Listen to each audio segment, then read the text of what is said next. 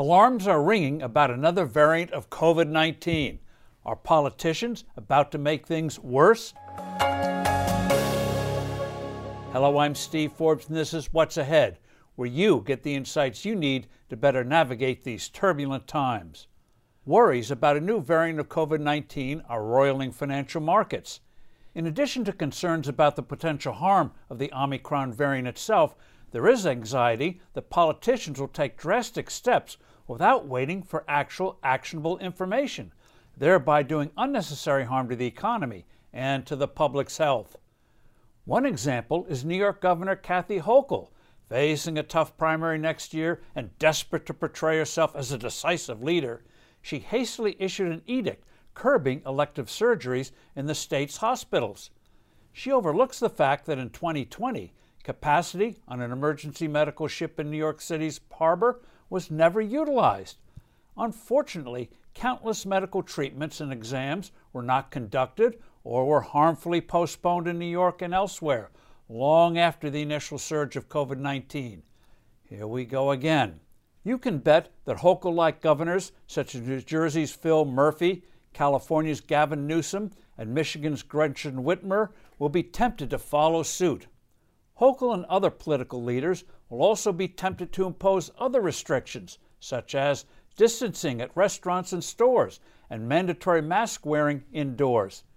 Here are three big things to keep in mind here. First, lockdowns don't work. Keeping people huddled together indoors makes things worse, not better, not only for the disease itself, but also for worsening other maladies.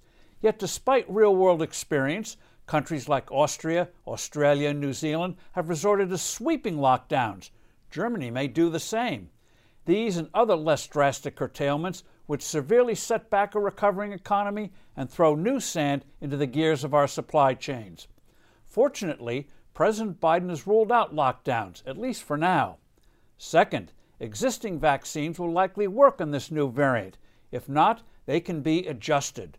Third, the president must throw out or drastically modify his ill considered executive orders mandating vaccines for tens of millions of people in both the public and private sectors. The blunt nature of these decrees, such as taking no account of those who've had the virus, has fired up otherwise avoidable resistance. As a result, we face even worse shortages in areas such as meat plant inspectors, air traffic controllers, and airline pilots. Certain politicians love to show they're doing something dramatic when a problem arises.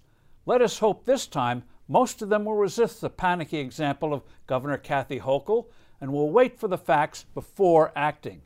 That they'll go for policies based on the facts and not the arbitrary damaging actions they previously engaged in, such as keeping schools closed at the behest of the teachers' unions, and that they'll refrain from hyperbole.